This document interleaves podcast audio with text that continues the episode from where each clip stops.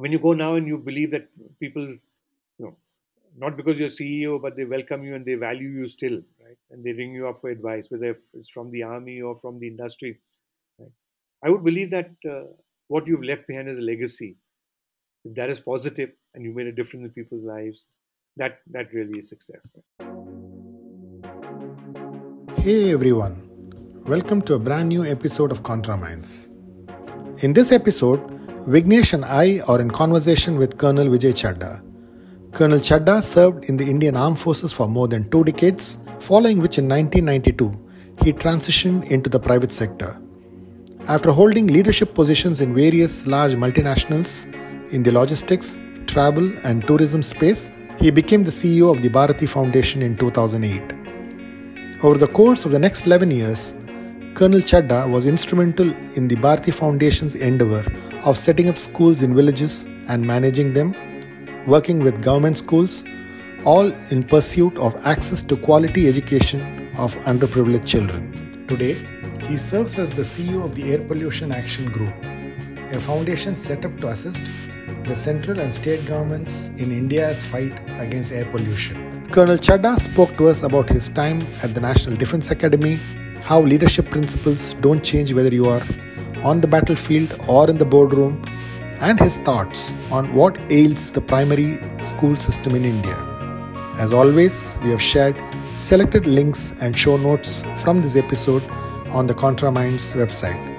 You can check it out at www.contraminds.com/blog. So without further delay, here is a conversation with Colonel Vijay Chadha.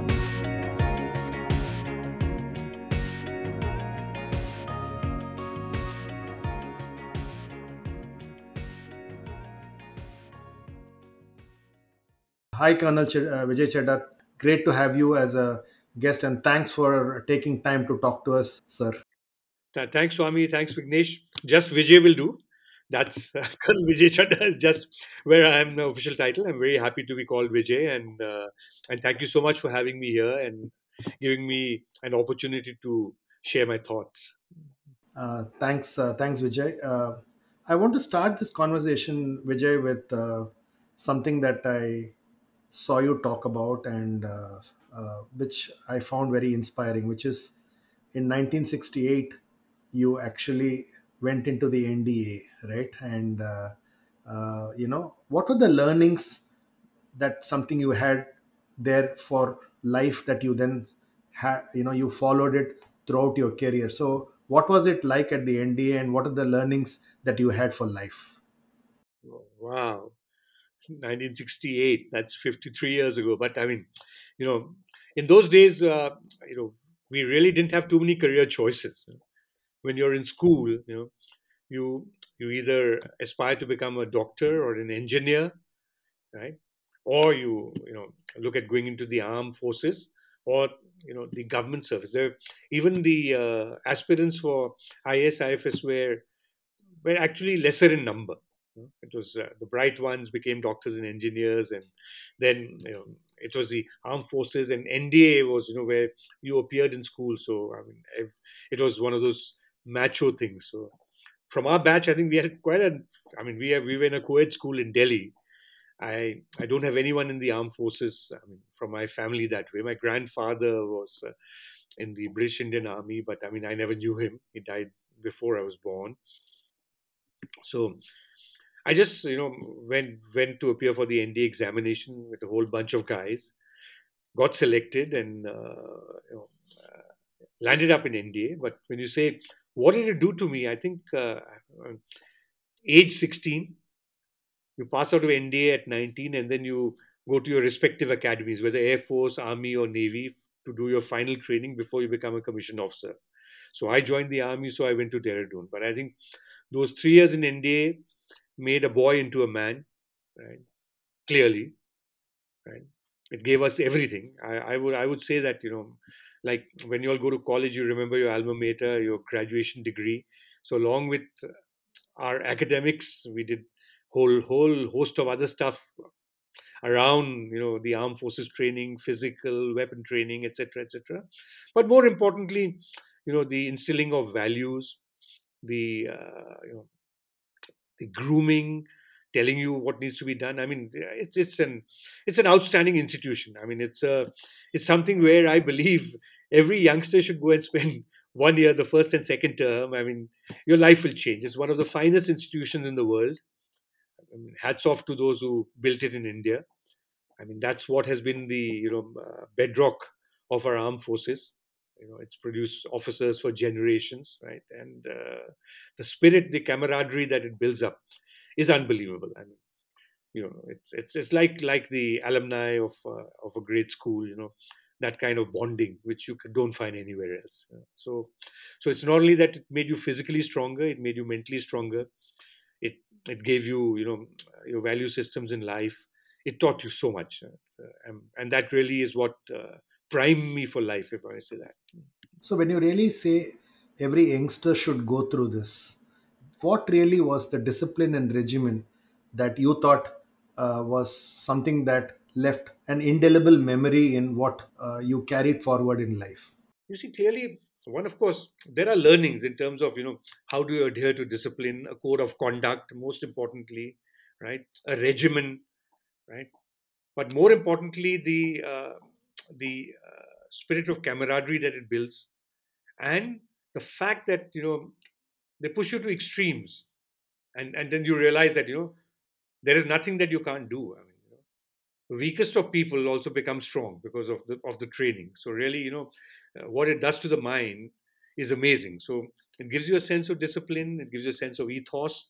Of course there is you know the the patriotism that it instills in you because you see so much of what your you know your predecessors have done and contributed to the nation what's taught to you i mean it's it's, it's a kind of an overall grooming and you know uh, development of your personality as an individual it's not about the armed forces or anything else. It's about you know what it does to you, gives you as an individual.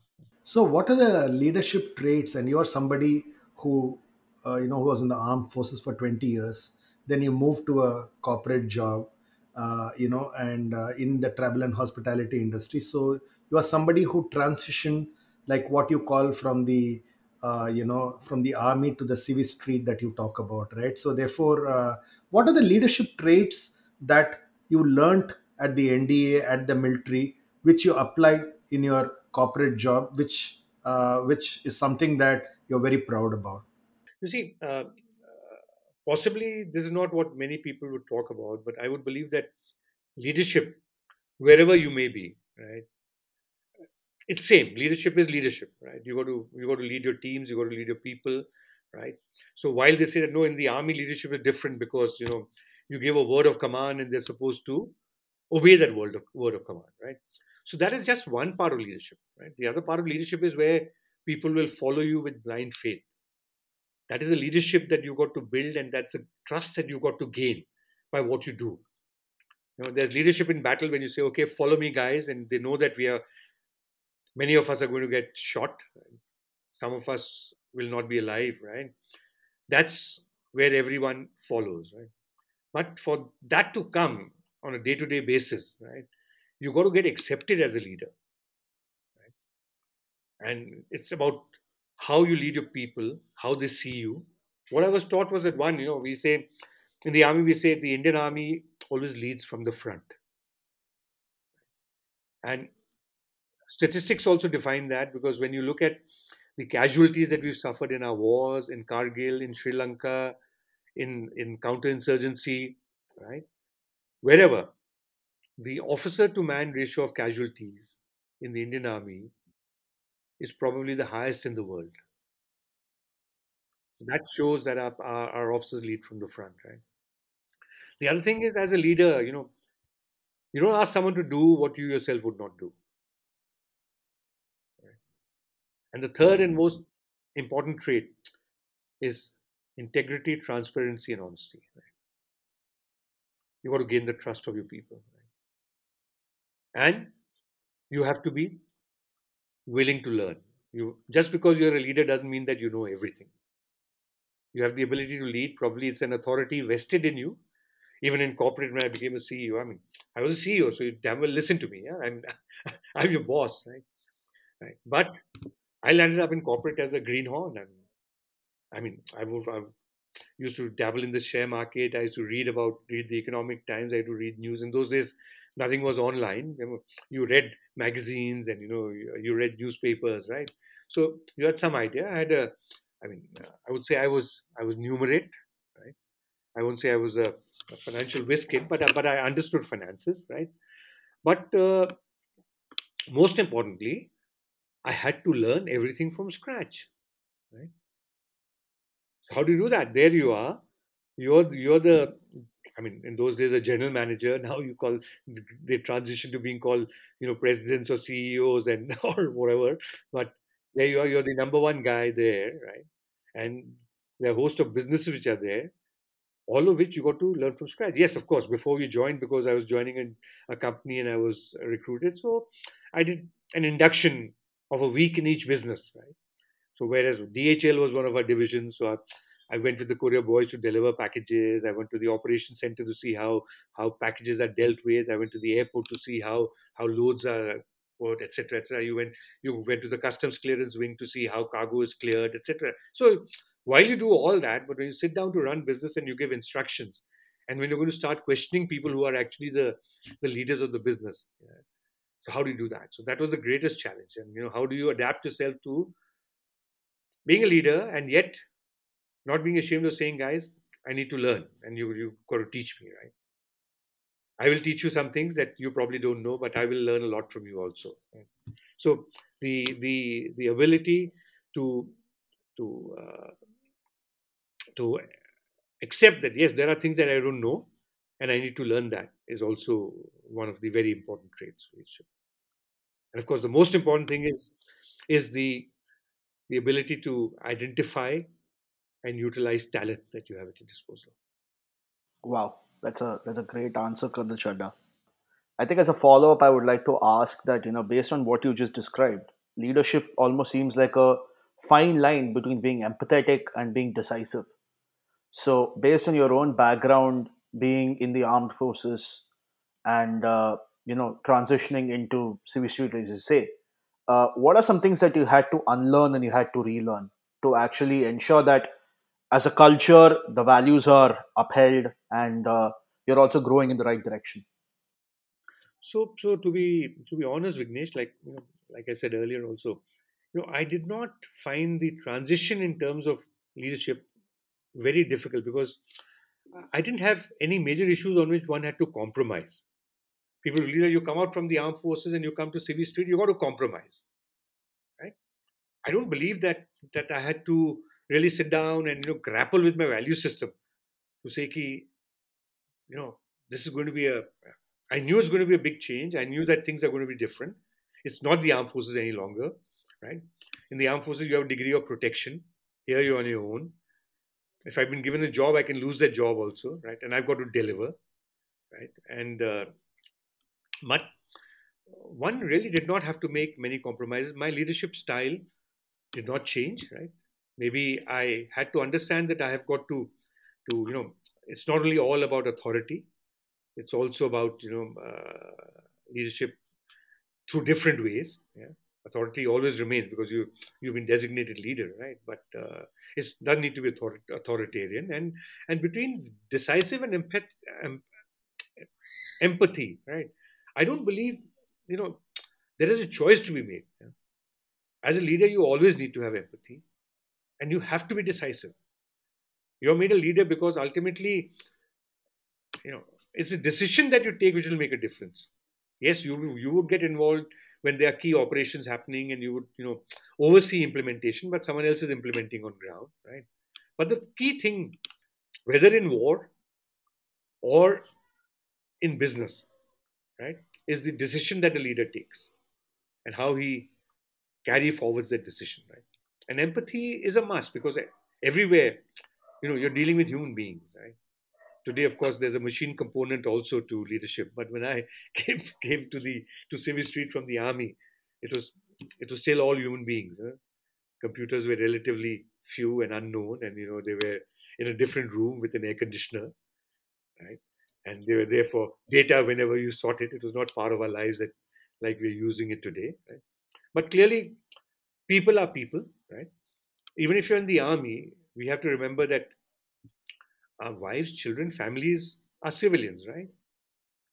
You get posted to a Delhi or a Bombay, you live outside, you're still dealing with, with people outside. Yeah? You still have those problems, right? So so it's not that you're always insulated, right? You know what's going on outside. You know that that there are areas where you know your, your telephone line is not working in those days. I mean, telephone was a big thing. You people probably will not know, but you know, 80s, 90s, you couldn't get a phone connection for a uh, for the love of life. You know, if you had a phone connection, you were a VIP, and if that doesn't work, the the MTNL guy, the telephone guy, if he had to come, right? I mean, until unless you uh, gave him some gratification, you're not going to set your phone right. Yeah. So those kind of things would happen because you want your phone to work, right? So, so nothing should actually shock you, right? Because you knew that these things happen. It's a question of how you use it, right? Do you use it to run your business? Are you breaking? Are you breaking law? Are you conforming to rules and regulations? I mean, I made a point that you know we will not compromise on on on rules and regulation. We will not compromise on personal integrity, right? And when we run business, also, we will not compromise on trust with our customers and with our people. Right? But do you have to, you know, did I did I not know that my customs clearance team, right? I mean, I didn't know how to handle it, right? That uh, they said just sign chits for expense because they had to bribe those guys who were doing clearance, right? The standard job. Now I don't know. I can't. I have to trust them Are they actually paying that money? Where is it going? But उसके बिना काम नहीं होता because I would check with people, find out what's happening. So either I stop business or I allowed it to happen. So what I would do is that you know, it's stupid, but say how do I do? Delegate it, give it to the accounts team. Say there there has to be at least internally some transparency. That is where the, this is where the money is going. This is where people are recommending. It's not that you know we are being taken for a ride. So in those days, whether it was a travel business or a cargo business, fairly porous. A lot of airlines would give you would give you kickbacks in cash. So I said, "What do you do it?" They said, "No, we won't give check." So, so I told the you know my uh, CFO or head you know the head of finance that please keep a a notebook which which could have killed us. Note it, and whenever you know appoint a committee to take cognizance of it and then destroy it you know, so that you have it's, it's not just one person handling it right? So there is it's it's the organization which is handling it because and when i'm talking airlines i'm talking of of international airlines too. That was a norm so what do you do, you know? was that right? I don't think that was right but all those things change over a period of time like in today's world governance is a different story. In those days governance was yeah, another story. Absolutely. Which, uh, as a follow up, uh, I would like to take you back to 1997, uh, which was a major turning point uh, in your life, and which I believe you have stated that has changed, that did change your life forever. So I want to know, can you tell our listeners what happened and what went through your mind during that time, and what were some of the goals that you set for yourself then, and how they've played out today? 1997 is you're talking about the time when I donated that car, right? Which I won. No. Yeah, correct, correct. Yeah, yeah. Okay, all right. No, no. This was a. We used, we used to have these travel industry conventions, which were big ones always, and a lot of fun, partying, you know, good times. And in in one of those conventions, I was suddenly told that you know you're being called on stage because you won this car, and I said I couldn't believe it because I'd never won anything in my life even if I'm one of two, you pull out a chit, you know, it can't be me. So some of the other convinced, I was convinced that no, there's something wrong. Maybe it's because, uh, you know, though the, the sponsors vehemently denied, but I believe that I was being given that prize and I didn't want to take it. And so it's there that I asked them this question that, you know, say supposing I don't uh, want this and I don't want the car. Will you give me cash in lieu of car? Yeah, yeah, of course, no problem. Then, of course, I had to, my wife was there. I had to talk to her. We came back home. We had two daughters. So we said, look, we won this car. It was a air conditioned Maruti in those days, 97. I mean, that was, uh, I mean, almost a top end kind of car. You know? and, and worth over close to two and a half lakhs. So, so I, so I, I, I told the kids that look, there's something wrong, and you know, I think you know, at least they're giving us money, so let's keep half the money, and you know, we can uh, donate the other half of the money. So first, I convinced them. Then suddenly they said, why half? If you're not happy, then you know, let us let us donate the full car. The whole you know, the family came on board, and they said, let's uh, give this to charity. So that's when we started looking, when you give to charity, what to do. That we started looking at, and I said, my my heart is in you know education of underprivileged children. I do believe that that's an area where all of us need to help, and that's where the donations went in two tranches, you know, and uh, we decided to donate that money. That actually, you know, opened my eyes in the sense that you know you can make a difference to people's lives. So it took a couple of years more when I became financially comfortable and, and felt that, you know, uh, it's time that now I started, uh, you know, doing something to give back in near full time. Right? So I was trying to do it on my own, but then the Bharti Foundation opportunity came, which was a, a lottery again. Like I said, life is all about lotteries. You know? I spoke about it's the lottery of birth as to where we all are born, which you know, makes all the difference. And then that's what I say that for people who've been born in the wrong place, we we we all have to make to work hard to ensure that they are not denied the privileges that we got in terms of education. Well, that's what's going to make a difference. That's what's going to give them the opportunities in life. And that's why I believe that you know primary schooling, government schooling, you know, access and quality is so very important. That you know millions of kids you know, who are denied that schooling. You know, look at what they're losing out in life. Why should they not have an equal opportunity to everyone else? And that's that's what needs to be done. So that's what it is. I know rest is all a matter of chance, matter of luck. You know, a job like Bharti Foundation where I would have done for free. When Sunil, uh, my boss, Mr. Sunil Mittal, said, Vijay, you, know, you always say Vijay took such a huge, you know, salary cut to come and do this. I said, so you paid me a salary which was more than what I ever expected. I would do this for free. So I was still very, very fortunate you know, that you could do so much good and yet get paid for it and run an organization, be part of corporate. So, so Vijay, uh, you talk about uh, the school education in our country, and uh, you you have said that you know it is in a crisis, critically ill, in an ICU uh, requires life support. Uh, can you elaborate more on this, uh, given the fact that you ran such a huge institution with across six states? So, what ails school education, and what are the challenges? You see, I think we have lots of things around school education, and unfortunately, you know, I still believe that you know we are we are not doing enough to to set it right. You know? So there are the very fancy schools, right? to which a minuscule you know percentage of a population can get in or can afford to pay. Right? Then there are private schools, so to say, right? where a lot of people pay and they give uh, you know top dollar to put their children in that school. Right?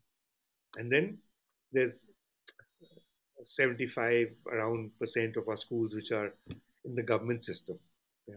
where the majority of children are you know uh, in our country go to so when you look at the quality of schooling right across including the topmost schools i do believe it is what it is but you know there you can still get through because you know the quality schools still have a lot going for them. There are still good teachers and bad teachers right?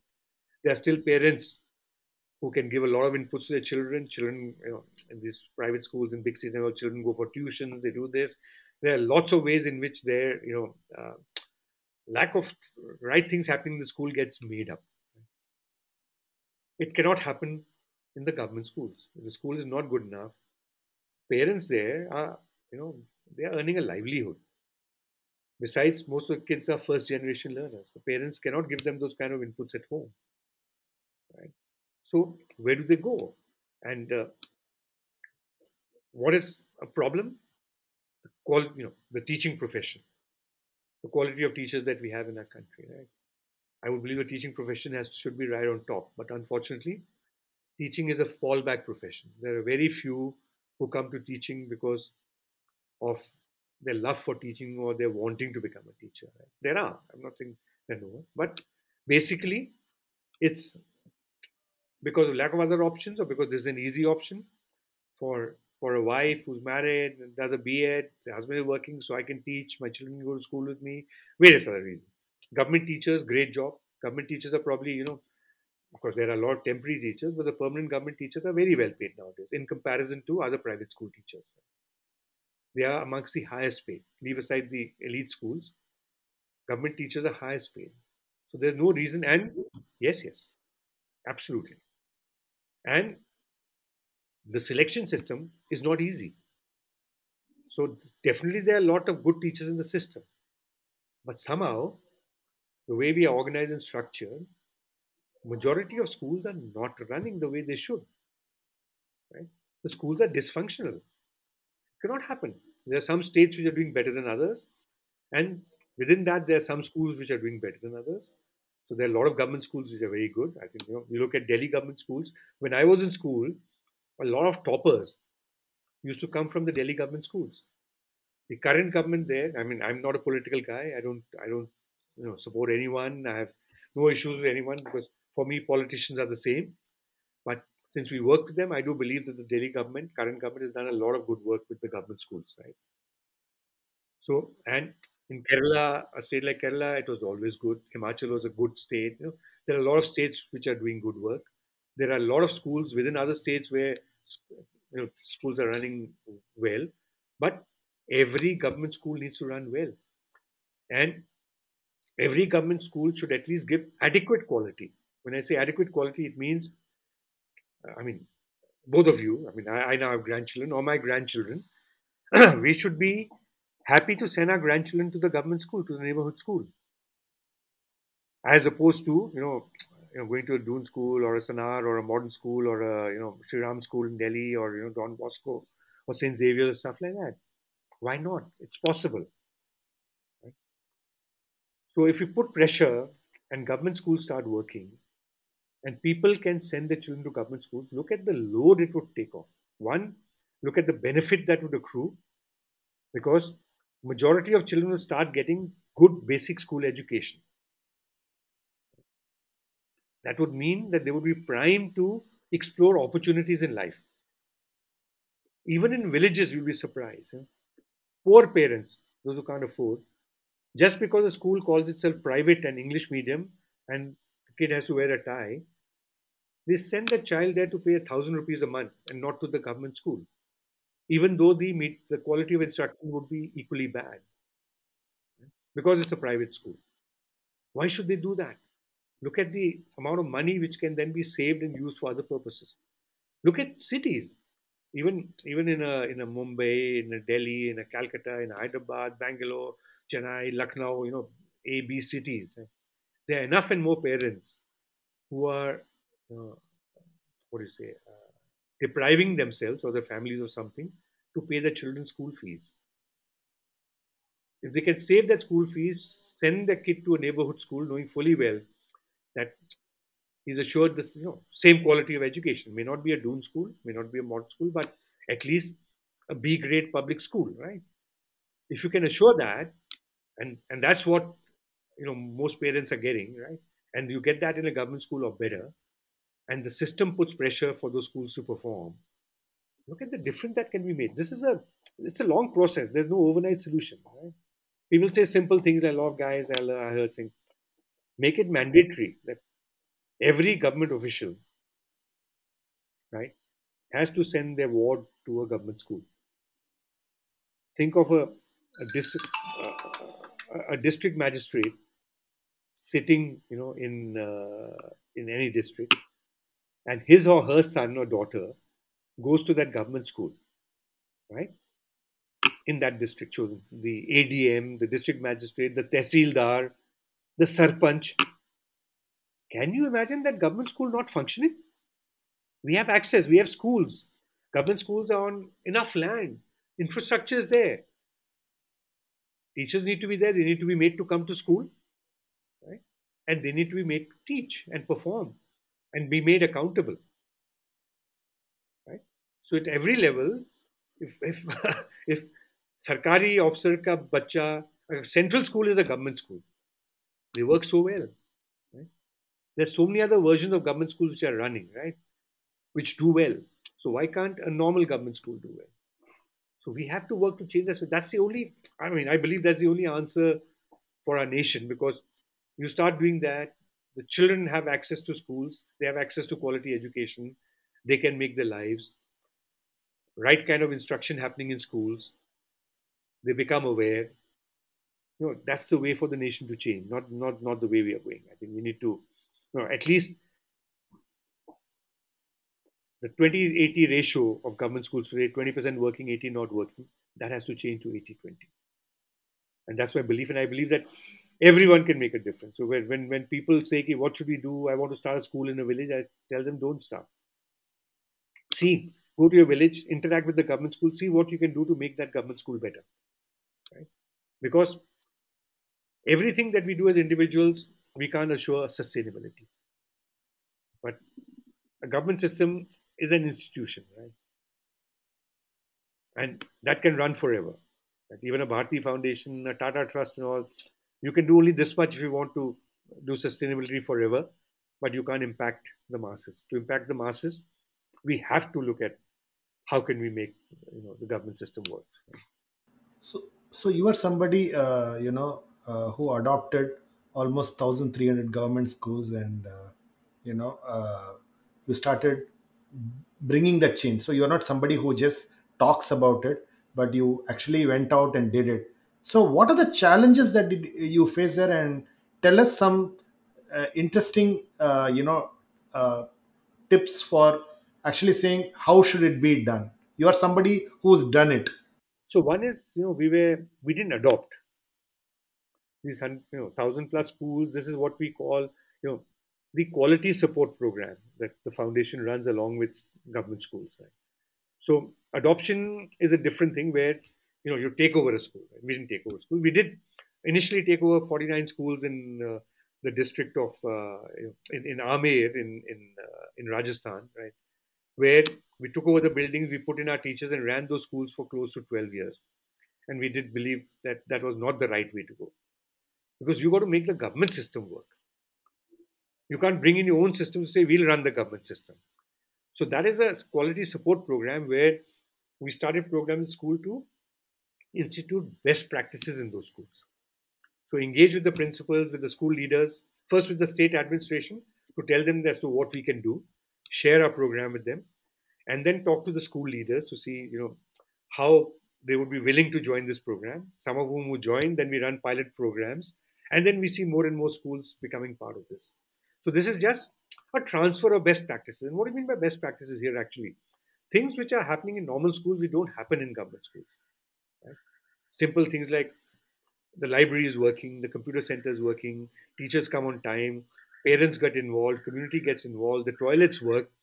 There's a games and sports period. There are children who are involved. There are teachers who are responsible for various things. You form clubs in school. You take them for little outdoor activities etc., etc. You get them interested in science. So, all things which are normal to us in regular schools and which are not happening in government schools, bring that in first. And then look at competency enhancement. So, never go and tell teachers we'll train you. But if teachers say that we require training in this, this area, then you organize that kind of training. Right? Schools don't have enough teachers, then you take it up with state administration that why don't you know the school needs a science teacher. This class 10 doesn't have a you know physics teacher, doesn't have a maths teacher make sure that you know the vacancies get filled, make sure that parent-teacher meetings happen, right? And these are little things that even the Delhi government focused on. That's the reason why we started work with them because the mindset and approach was the same that you got to support the government schools to make them work, and it has to become part of their life. The school has to become a matter of pride for the children, for the teachers, for the communities, right?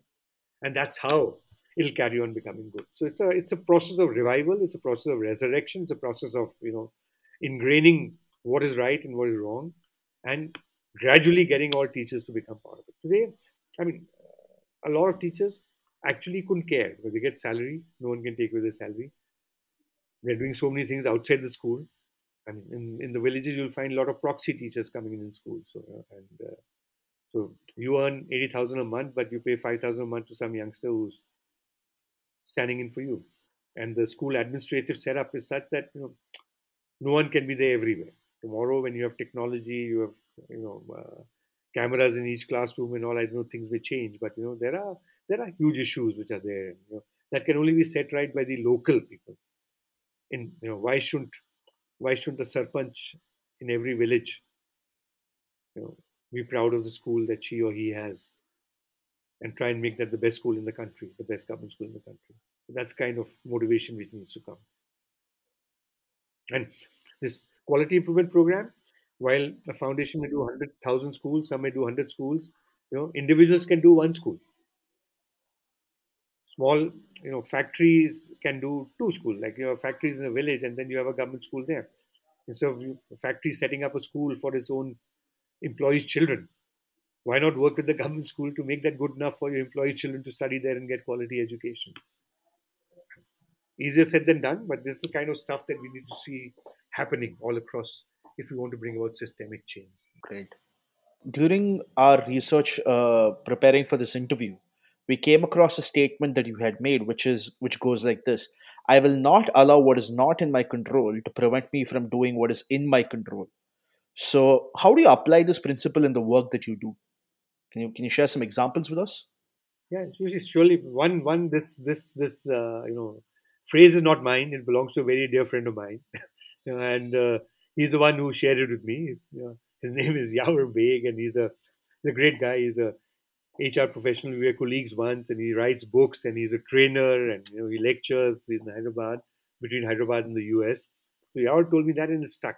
You know, it just says that you know we whenever we say that you know like when i talk about the school that you get you know, people say no i can't do this because you know the government doesn't support you know, i can't do this because my neighbor is not doing this because the policeman doesn't help me you know there are so many things which we blame on the system and we say because the system doesn't support us and we can't make a difference. And what this says is that at least why not do what you can do right? So uh, i mean just to give you an example the the other day here we where i live in noida we have a lot of u-turns created. And there are enough and more cars and motorbikes which will take the wrong U-turn because they want to save 500 meters and not take the next U-turn. So I stopped at one to stop guys to say, why, why are you doing this? You know, why don't you go there? Some people turn around and abuse you. Some listen to you that it's only half a kilometer and you'll save your own life. You might meet with an accident. You might you're creating trouble for yourself. Then I saw a police car standing there, and uh, I got those guys down and spoke to them, and they said, We've tried it, it never works. So I had to give them the same lecture. I said, just because you tried it once and it doesn't work, even if you change two people out of 10, you're making a difference. We need to continue to make a difference. Right? When we are when we are managing garbage, throwing garbage, that my neighbor is not throwing it, but why should I throw it right? So this is for those little things that we can do. Of course, you can take it to systemic changes also. Right? There are things which are in your control. So it depends on where you are, right? if I was a secretary somewhere, you know, in the government of India, I have much more powers to change. If I'm just a simple individual living in, in a flat or a house in a locality, there's only that much I can do within my. If I'm the president of RWA, I can do so much more. So within your own sphere of influence, right, there are things you can do, and there are things which will go wrong in case you don't do those things, right? So at least do the things that you can do, right? And don't say that I must wait for things to change before I start doing what is right. So that that that is clearly the you know uh, the underlying current of the of this phrase. If I can make a difference, why won't I do it? Someone, you know. By the way, when I, when I stopped the car, my daughter and wife were in the car with me. They got very upset with me. That why are you doing it? If this guy turned around and hit you, what would you have done? You're old. You know, you think you're a hero. I mean, there's that. So, so you have to undergo all that, right? But I felt that it needed to be done, so I did that. And uh, and I think everywhere where we believe something is wrong and we can set right, each one of us you know, must step out and do a bit. I just want to spend some time on, uh, you know, you talked about this government schools and adopting or you know not the word adoption but best practices sharing Uh, so, uh, what stops it from scaling it? Because you know what I see all the time is somebody uh, somebody does it in one state in a couple of hundred schools. Uh, but just to give you a perspective, we've got 50 million children uh, in the elementary uh, education in our country. Okay, there are close to one and a half million schools, out of which probably 1.2 million are government schools.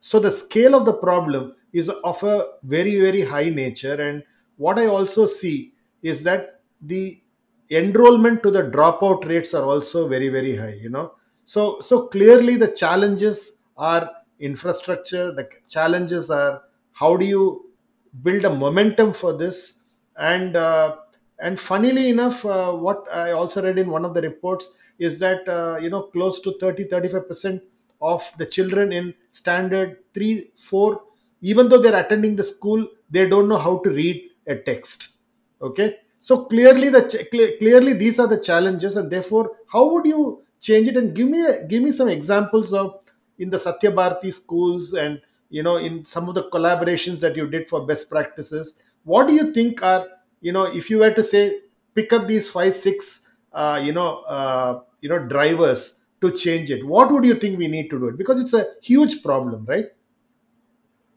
So yeah, yeah. So so one, you know, uh, Swami, the the magnitude of a problem because of COVID has now gone up manifold. By the way, no one is talking about it. But the fact that for close to two years, children haven't been to school, whatever school, right? I mean, we really don't know the enormity of the problem that we're going to have to deal with in terms of learning levels, in terms of the psyche of children, in terms of you know how they are, how you're going to you know bring them up to speed. We've spoken a lot about online learning. Schools say we're doing online learning, but we all know what you know how much of impact online learning will have and would have had, right?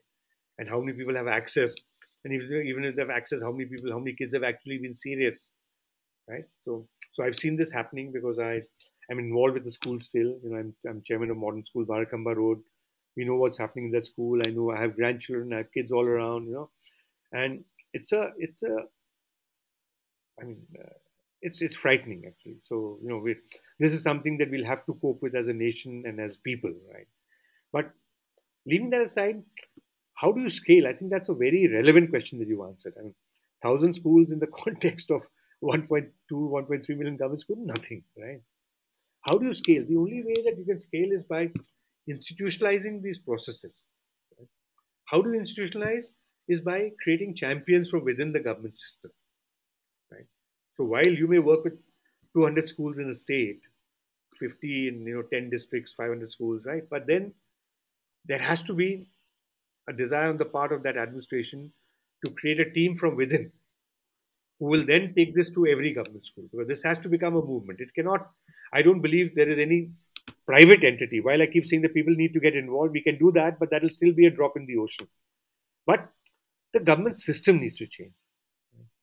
Someone, somewhere needs to take cognizance of this fact. Like, I mean, you need to give it a thought. Every government officer needs to send their child to a government school. Will that work? Is it doable? Hmm. I would believe that that's that's possibly the simplest answer. You know? The SHO's son and daughter go to a school. I'll be damned if that school is not a great school. Yeah, you, you know, how can that school not be a good school? It may first year it may take a couple of months, it may take a year, it may take two years, but he will uh, between him and the civil administration guy, they will ensure that they get all the bloody government resources to pump into you know into that school to make that school worthwhile because their child is going to that school. So, so somewhere something, some out of the box solution has to come. You know, we're already too late. We're already too late because children they're missing education. That huge population of children is actually has actually lost the opportunity. They got to catch up. When are we going to stop playing catch up? When are we going to give the kids a fair chance in life?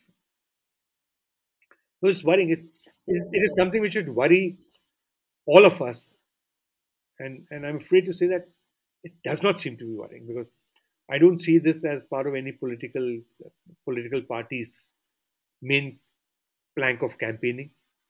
To say that I will improve government schools. I've probably done fetch them votes, or that government schools need to function, right? Or I'll make sure that all every children, every child in this country gets quality education. That's one of the you know pillars of my campaign, of my party, of the government that I will run.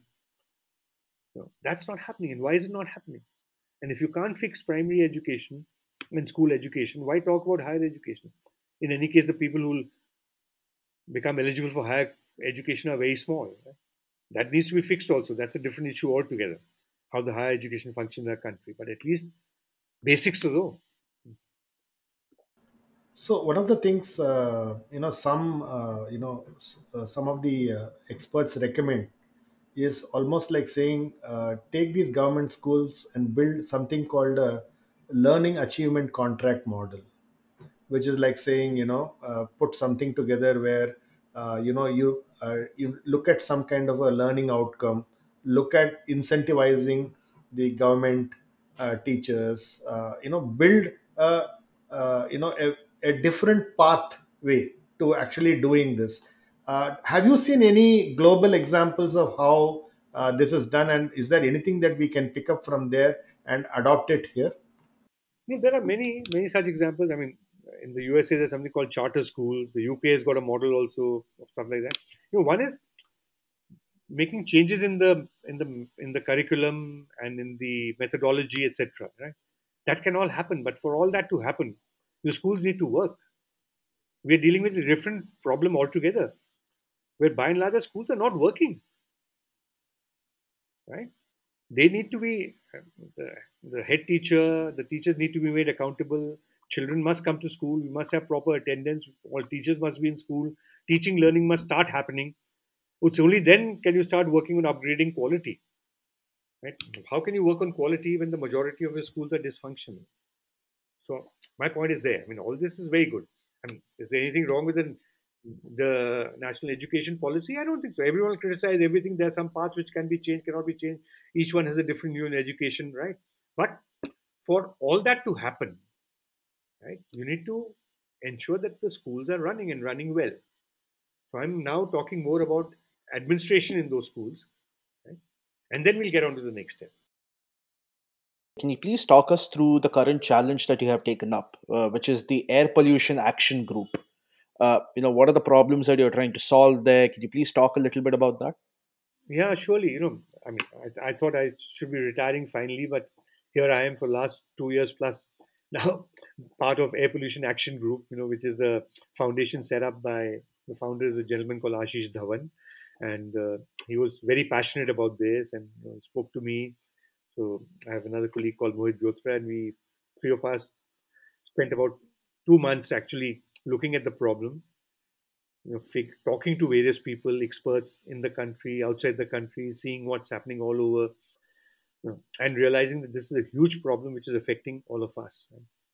We are all breathing this air. People in and around the NCR, we are much worse off. People in Bombay, you have good days and bad days because you still have the benefit of being, you know, on on the seaside. There are people, you know, in places which are you're lucky because of your geography, right?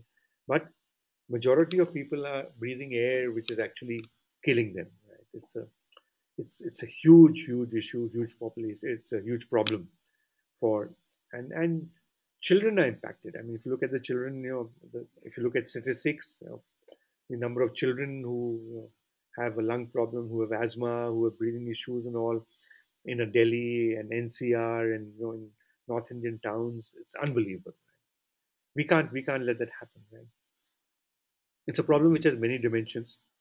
There's no one solution, right? The government has taken cognizance. The government has been talking about it. The government has something called the National Clean Air Plan. It's called NCAP, right? Based on that, every city has an action plan, a city action plan, right? There are pollution control boards which are which are looking at these things. There are major sources of pollution, right?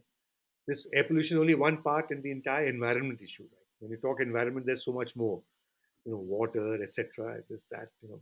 But what are the major causes of air pollution, right? So there are the and whether 20%, 25%, 22%, that depends from city to city and study to study. But clearly, you know, there's vehicular emissions, right? There are industrial emissions. There are thermal power plants. There is uh, construction and demolition dust. Right? There is uh, the uh, waste disposal, garbage burning. Right? There's household, what is called household air pollution, where you're using non-clean fuels for cooking. Right? And then what is seasonal in terms of North India is what is called stubble burning, which happens in Punjab and Haryana, where rice fields are burnt to actually get it ready for the next crop to be sown. Right? So how do you handle all that? So there are lots of things which are policy issues, right? Where government is working on it. Some policy changes have happened. You've seen that you know come into Euro six norms. We're looking at cleaner fuels. We are looking at electrification. All that is a long process, right? We are looking at diversion of vehicles around highways and expressways, right? We're looking at uh, orders have been passed. There's a life to vehicles, etc. There's a lot of debate on that, but you know, in uh, like in NCR, diesel vehicles more than 10 years cannot fly, petrol vehicles more than 15 years cannot fly, right? But they'll go somewhere else and fly, right? So we need to find some solutions to all that. But that is one part of it. A lot of research has happened. We said, what can an organization like ours do? So we said, how do we create a space for ourselves? We said, we will help government in implementing their plans. We realize that while there are city action plans, the National Clean Air Plan, not enough is happening around implementation, operationalizing, and monitoring.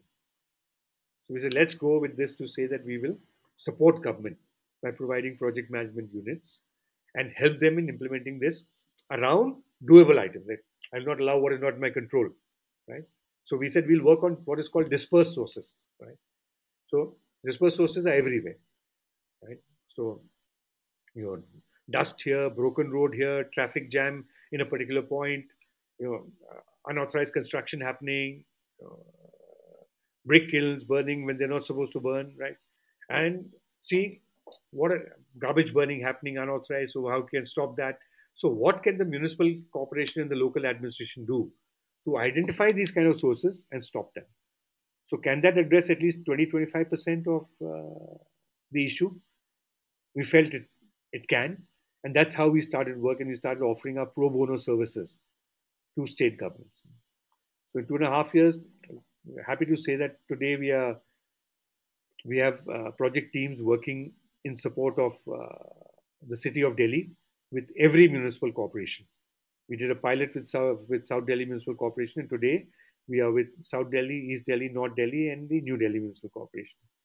And our teams are there so we're carrying out surveys, identifying such spots, working along them. We also created a lot of training toolkits for you know junior level employees to sensitize them to make them understand what all this is all about. We also created a dashboard for monitoring. Of course, the Delhi government has its own dashboard, but people who don't have, we provide this dashboard to them for use to actually you know so that everyone can see where the problem is and it can be tracked and traced and monitored. Right? Plus, we have young kids, bright kids, you know, management degrees, engineers, you know, professionals, people from uh, from industry, people who have worked in social sector want to come here, who are working to with the government, providing you know the management skills in terms of how to do it. Because every DC has got so many things. This, if you look at their world, this air pollution part is a very small part of the world. But how to bring that onto the forefront, how to get their attention, and how to get them to divert resources and dedicate resources to make sure that we can address it together. So while we've done this in Delhi, we've started work in Lucknow in UP. We've got an MOU with the Bihar government. Started work in Patna. We'll be doing two more cities. We hope to extend it to other cities in UP and Bihar also. And with the Punjab government, we've got PMUs which work along with them to help in bringing down reduction in stubble burning by engaging with farmers many things around that how they can get the implements the wherewithal the machines how to create a software for that how to get farmers to to interact with you to tell them pluses and minuses you know how to create communication you know uh, clips which the government will run telling farmers what is right what is wrong you know why they should not burn etc etc so all that for two years we worked with punjab government unfortunately due to the ground situation we can't say that we've had a lot of success but our degree of engagement from last year to this year has increased phenomenally. But because of the farmers' agitation, other political issues, I'm not sure we've been able to make too much of an impact. And the suffering will still be there, right? But this work will carry on. So, so our focus is to work with the government. While we have a research team, we don't reinvent research. We look at what is available and see how we can use it for our work. Right? We're currently setting up a project management unit with the Central Pollution Control Board to help them monitor the implementation of NCAP across the country. So these little steps have been taken. I do believe that you know we'll of course now look for funders also because the project has become huge. So far, Ashu is funding it out of his own money, right? We have some other funders too, but you know I think the, the program is going to multiply. We'll have people all over, you know, and uh, and it'll be in a small way. Our intent was we said if we can bring down the level of pollution by 30 to 40 percent in in in three to five years, five years, so we are on the right track, and we put in systems in place within the government. Right? Maybe a lot more will happen if we can handle the macro issues, right? And if that brings about a change, right? But it's something which needs to happen, and and our work is there that we said we will assist and support government. We'll work along with government. We are not doing, you know, uh, we're not doing any advocacy. We're not criticizing government. Right? We are working as part of the government teams and enhancing their ability to handle this issue. So, simply put, that's what we're doing. This is quite amazing, right? Uh, the stuff that uh, you spoke about is not easy. Yeah, it's not easy. So, uh, uh, here are some closing questions uh, that we wanted to throw you with. Uh, uh, I'll start with mine. What does the word successful mean to you? Um, I think I think successful means different things to different people. Right? But for me, successful means when you when you believe that you know uh, you left behind a legacy that you can be proud of of the work that you've done. I think it's immeasurable. I'll just give you an example that you know I worked in the travel industry for many years, right? So now, when I see so many of my colleagues, youngsters, people who joined as trainees with me and now who are CEOs and CEOs of organization, when there are senior people who recount little things that they say, sir, we, you did this and we learned this from you. I had this problem and you helped me solve that. Right? So I think when you go now and you believe that people, you know, not because you're CEO, but they welcome you and they value you still, right? And they ring you up for advice, whether it's from the army or from the industry. Right? I would believe that uh, what you've left behind as a legacy, if that is positive and you made a difference in people's lives, that that really is success. Right. My next question, my next question, uh, Colonel Chadha, is uh, what are some of the books that have influenced you the most in your life? Wow. Let me make an honest admission that uh, as far as that is concerned, I'm, I'm an unpar. I I read a lot. I enjoy my reading. I read a lot of fiction, right? But uh, I think I've learned from people. I can't say that you know there is a book which has changed my life. There are lots of books I've enjoyed, lots of books from which I've learned a lot. Right? But but uh, you know, but I mean, I've worked with various people within the armed forces and outside, and learn from them. And and this is both both senior and junior. It's it's not only and and you know uh, also your peer group. Learnings are from everywhere. So I mean, I just can't say that you only learn from a boss. You learn from from so many people and so many instances. Great. Uh, my question to you is, uh, what's the one piece of advice, uh, best piece of advice uh, anyone has ever given you? I think I've got so much advice, and there's, there's been so much good advice. I mean, to to pick out the best piece of advice is a is a tough one. I think. But but tell us the top top one or two that come to your uh, you know come to you as you speak. You know, I think I think clearly that uh, you know uh, it's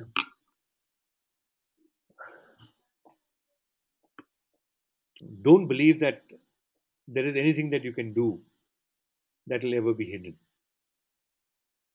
You need to be transparent. You, know. you can never believe that you'll make a make a fool of people. Right. So that tells you that you got to be honest. You got to be transparent. Right. And uh, you can't duck issues. You can't hide things beyond a point. Right. So I think that that is really uh, because I believe that you know that is critical. I tell people that you know always remember that uh, you know you're your reputation far outlives you wherever you've been. Right? It's not about how what results you achieve. It's not about what you did for the company. It's not about how much money you made. It's about what they remember about you as a human being and as an individual, which is most important. Fantastic. If you could invite four guests for your dream dinner, who would they be and why? Yeah, these are, I mean, for a guy like me at my stage in life, you know, I, I, I really, you know, I would, I would enjoy dinner with. Uh, I mean, my dream dinner would be with my dearest friends or very close family, right? I honestly, I have you know uh, no aspiration to do a to a dream dinner with any celebrities or anyone, you know, because uh, the one one other reason is No, we, no, we are not, you know no, we are not even talking about celebrity. I think I, thi- I think the fact that uh, you're talking about close friends and family itself is something that is uh, brilliant because I think uh, you know Vignesh introduced me to something which is called uh, how do you measure life, right, Vignesh? And uh, there, uh, it's a very interesting concept that he speaks about, which is uh, therefore, you know, the value systems are built around your family and uh, friends. So there's nothing wrong, uh, you know, with celebrity dinner, but I think uh, what you said makes a lot of sense. yeah, and, and, and you know in the earlier days you wanted to meet celebrities, you know, the media etc. was not like what it is today, right? And you didn't have access to so much information.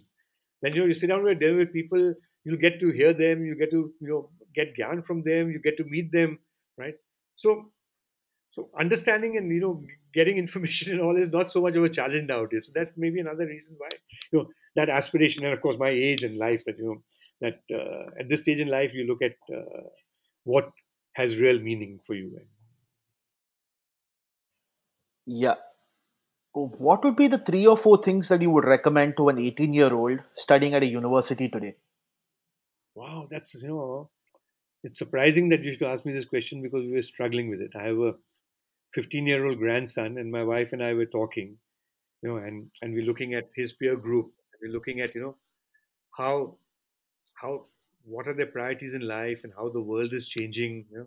And then of course you have now you know, for whatever it's worth what happened to Aryan Khan and you know the whole drug scene etc so I don't know how how to give the advice but I think you know one I would say the advice whether you're giving it to 18 year old or a 25 year old doesn't change. I mean you know be committed right?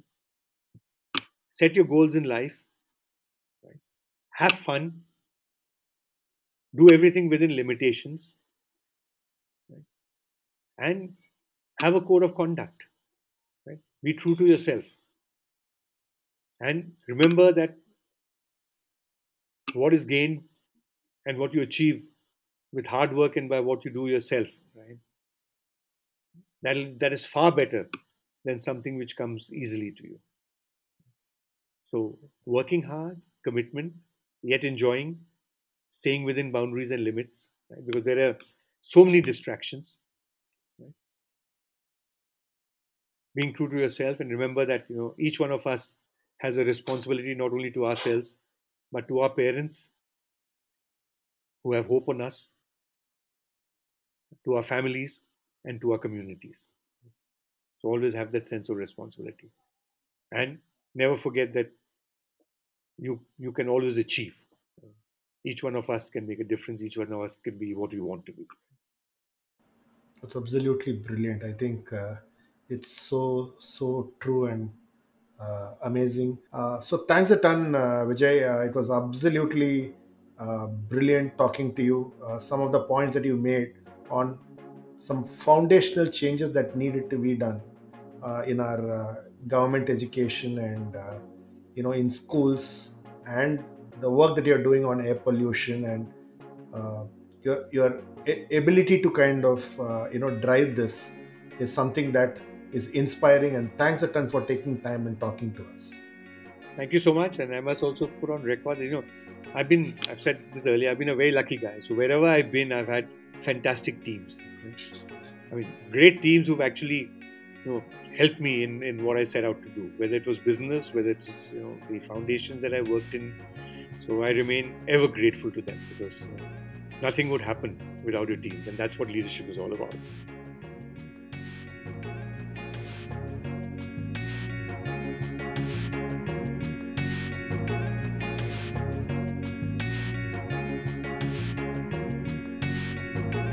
Thanks for listening to this episode. For selected links and detailed show notes, visit www.contraminds.com/blog. Follow ContraMinds on social media and let us know who you would like to see next on the podcast. If you're listening to ContraMinds on Apple Podcasts, do share your comments and give us a rating. We are keen to know what you're thinking.